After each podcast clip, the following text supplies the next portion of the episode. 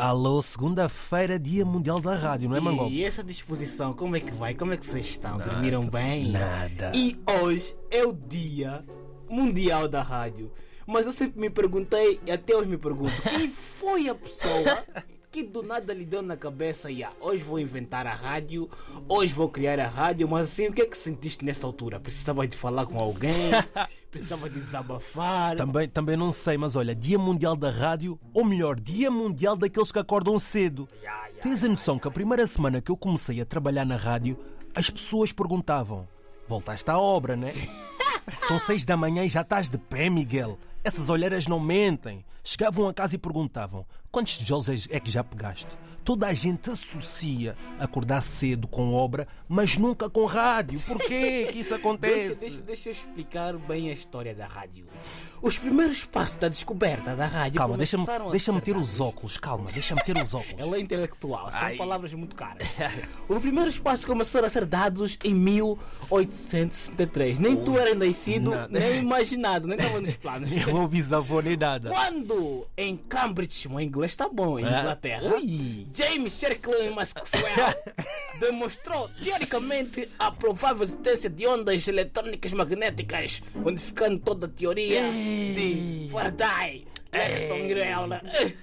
Entenderam essa explicação? Não, eu, eu entendi, mas olha, voltando à primeira semana que eu comecei a trabalhar na rádio, epá, a minha família não sabia e pensava que a RDP África ficava no Babilónia.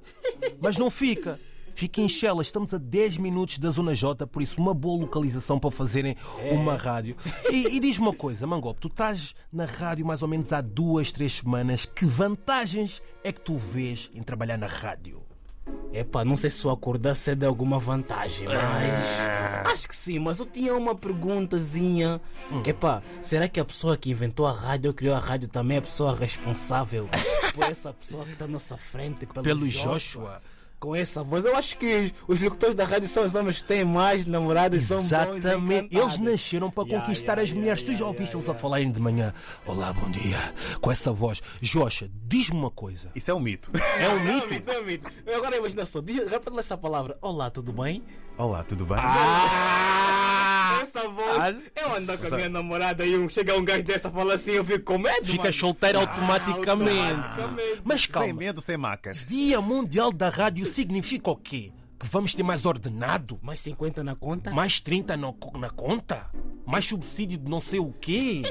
Significa o quê? Vai haver festa hoje? Vai haver comida? Vai haver cachupa, calulu, funs? O que é que vai haver hoje, Mangope? Mas já imaginaste também que a curiosidade de pessoas que estão sempre a ouvir rádio é tipo, é muito tempo a ouvir aquela pessoa. Será Ah. que se perguntam se calhar, mas como é que é a cara dessa Exato. pessoa? Será que ele é parecido com um Michael B. Jordan? é parecido com um Brad Pitt? Tem olhos azuis? Não, pela tua voz dá para perceber que és uma pessoa bonita. Falo Aqueles mim, vais ao ginásio, te tratas, estás a Tens pinta. Tens pinta. Mas Joshua, qual é que foi o teu melhor momento que já trabalhas na rádio há muito tempo e sabemos que a RDP África já tem mais de 20, 26 anos, não é? É verdade. Qual é que foi o Estamos a caminho dos 27. Exato, é, está a crescer, ui. Crescer. Qual é que foi o teu melhor momento na rádio?